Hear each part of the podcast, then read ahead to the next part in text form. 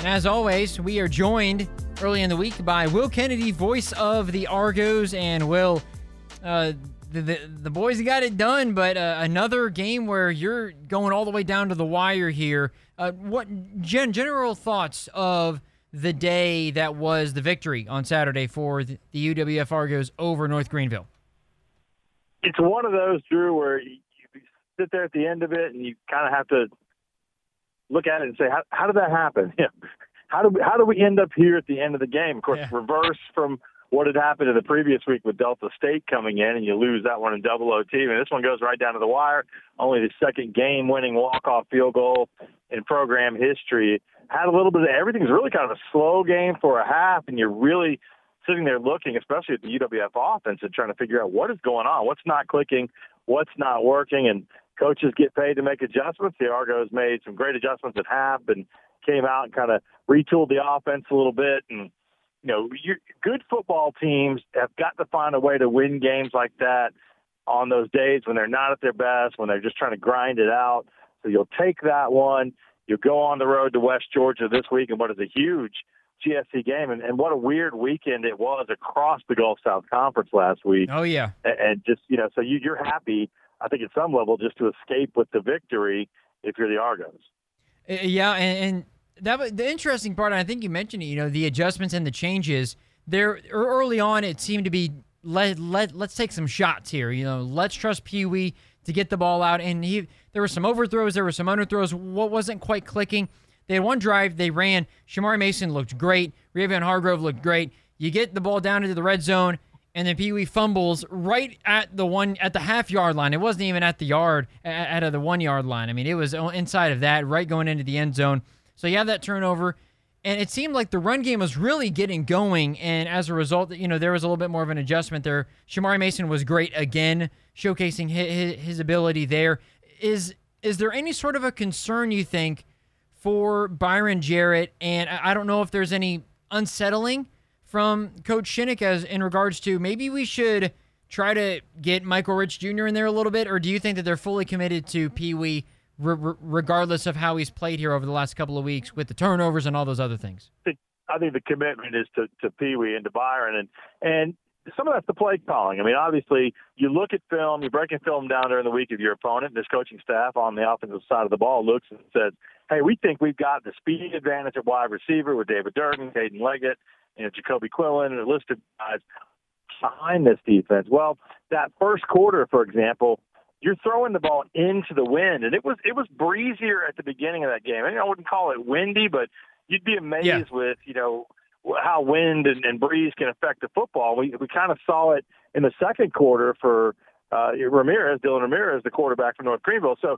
you know, Byron throws the ball. He's got a rocket arm, but he throws deep balls very high in the air, and those balls just mm. seem to be like almost like they're hitting a wall. And so you talk about it, a couple of those were were underthrown, and fortunately, it was where only the receiver would have had a chance. And so you missed on those. And and yeah, you know, it's interesting for me even calling the game like, wow, we're you know we're doing it again. And you had a couple possessions where it was throw the ball twice you know, go go deep on first and second down, and then all of a sudden it's third and ten, and you're having a hard time getting anything going. Right. And he really did feel. You mentioned that fumble after driving down there. It's like, okay, here comes the momentum shift. Pee Wee never had that snap really in his hands, and then he's trying to extend it to get over the goal line. And it felt like, oh my gosh, here we are again, right? You know, same things we had had with Delta State where we fumbled in the red zone, and and it just felt like, wow, this isn't going to go our way. And then the second half, I mean, North Greenville comes out and they had a 15 play, 87 yard drive on their first possession. They put together another great drive and to start the second half, and all of a sudden you look up and you're down 13 and it's the fourth quarter. But this is where, you know, this is why I say uh, don't look for this coaching staff to move off Byron Jarrett. They changed the game plan and it became, yeah, we're going to let our offensive line eat. We're going to hand the football off. We're dominant running the ball. We're also going to switch to a short passing game. And we saw Dave Durden catch one and run away from everybody. We saw Jacoby Quillen catch one, get a good block on the outside, take it in for an 18 yard touchdown. Pee Wee was, I mean, just incredibly efficient in the fourth quarter. I forget, like 11 for 12 or something, 130 yards and two touchdowns. If that's what, you know, that's the kind of game plan we roll into West Georgia with, you like your chances with that. Not to say they wouldn't throw it deep if they think they can get over the top, but he, you know, he showed you he can do the other thing too. He doesn't have to just throw the deep ball. Right, right, ex- exactly. You know, there was more of an intermediate passing game that, that, that you incorporate in there, and you work your way down the field. You have the running game to balance things out, and and things are good. Well, and you mentioned the craziness of what was the the weekend, and, and it wasn't just the UWF game. It wasn't just the Argos hanging on to get that win. I mean, Valdosta State got destroyed by Delta State, seventy to thirty-one. Uh, they are outside of the top twenty-five. I don't know the last time that that's happened, but looking even further than that. West Georgia lose to Mississippi College. They fall from number five to number 15. And out of nowhere, UWF are the highest ranked GSC team where you thought, I mean, what exactly is going to happen here? I mean, they, they escape a, a game against a North Greenville team that's not the greatest, but they end up high, the highest ranked GSC team. I mean, it was absolutely nuts. And that, and that wasn't even, I mean, there are other games that were crazy too. Newberry lost to Carson Newman, go from 7 to 19. Slippery Rock loses to Indiana PA, goes from 8 to 20. I mean, there is so much movement in the D2 poll. Yeah. You're really seeing, I think, Drew, with the, with the GSC, how tight it is. You know, how, how thin the margins are. Doesn't really matter where you're ranked or who your opponent is. I mean, Shorter is 0 and 2 and Delta's two and zero, and outside of that, everybody else is one and one, right? And Shorter got off to a pretty good start this year. They're they're they could come in and give you a game. I mean, you got to you got to be aware. I think you know the Delta State Valdosta. That's kind of like what we saw this UWF team do to Valdosta in the final game of the regular season last year. And mm. they got a new coach. You know, they do have their quarterback back. They got a lot of talent, but doesn't seem to be working. And you worry about that when you bring in a new coaching staff. And then the other game, I think West Georgia. I mean, that basically West Georgia had very similar thing happen to them that happened to the Argos against Delta State, and that was you know their quarterback Harrison Frost threw two picks inside the red zone, and that game could have been a blowout. You know that game could have been West Georgia just rolling away from Mississippi College, but Mississippi College, who by the way, folks, we have to face twice later in the season. Correct. Is a tough team to play because of that triple option. And you just don't practice against that. It's hard to prepare for. They ran the ball incredibly effectively, like 280 yards. Had a backup quarterback in the game because their starter got hurt, and they got to the end of the game. And you know, we we talked about this last or two weeks ago with Delta State, and I talked with Coach Shinnick about it. It's a philosophy thing. The Mississippi College coach, you know, they score a touchdown to go down one with four seconds left, and he says, you know what? Ball's on the two yard line. We're running it down their throat. We're going for two. We're going to win this football game on one play right here. I'm not going to OT. And it worked out for them. They pull the upset. So, you know, you go to West Georgia this week and it's a little bit of a, one of those like both both teams have a loss all of a sudden and both teams really feel like we got to win this game to kind of keep pace with Delta and stay right here at the top of the conference. Yeah, and I think that this is the end. So you brought up the whole the West Georgia game again. This is on the road. It's going to be a, a, tough environment to go into. The the Argos have an opportunity ahead of them. Uh, what what do you think is it going to take? I mean, is it obviously? I'm sure there's more than just one thing, but if you could pinpoint keeping hold of the ball, not turning it over, making sure you have that balance in the offense, or, or I mean, being able to limit the the offense for, for West Georgia. If there's one thing that you can pinpoint for a key to victory for the Argos, what what would you say would be out of all the things that you know need to go well? I, I would think that you know mainly for me it is going to be let's start with taking care of the football. I mean, we, we've kind of seen it. The turnover battle can decide these close football games, and you know the Argos had that Pee Wee Jarrett fumble. They had an interception that, P, that bounced off David Durden's hands well, when the two teams just kind of exchanged interceptions, yep. you know, in the middle of middle of the second half.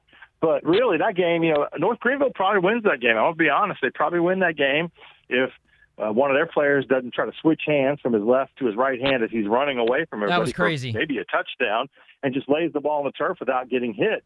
and then, you know, a great play late in the football game. Anthony Johnson Jr., the corner, he gets more aggressive. You know, really kind of the, the more aggressive covers than what we've seen all season. He jams a route. He's right there.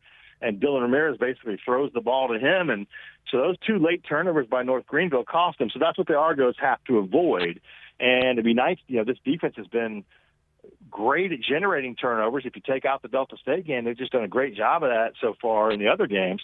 They need to do that. I, I expect that they learned lessons last year in that loss to West Georgia here at home that Harrison Frost is good and he's going to take what you give him. So you you got to find a way to get some pressure on him. I think that's the other thing. The other thing I would look at it. We know what this offense will do. I think we'll run the football effectively. I think you know we'll probably go with the short passing game, take what they give us. They got to find a way to get to Frost, and we we only had one sack in the game on Saturday against North Greenville.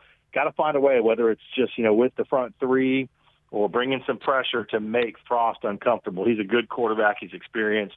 Uh, he'll carve you up if you're not careful. So those two things: turnovers and find a way to get pressure on the other team's quarterback. Speaking with Will Kennedy, voice of the Argos, final thing here: uh, how important is the, the, this road stretch for UWF? Obviously, every single game is important, but you're at West Georgia, you're at Shorter. I mean, you have a chance to really open things up a little bit in the GSC if you can get two high quality wins on the road.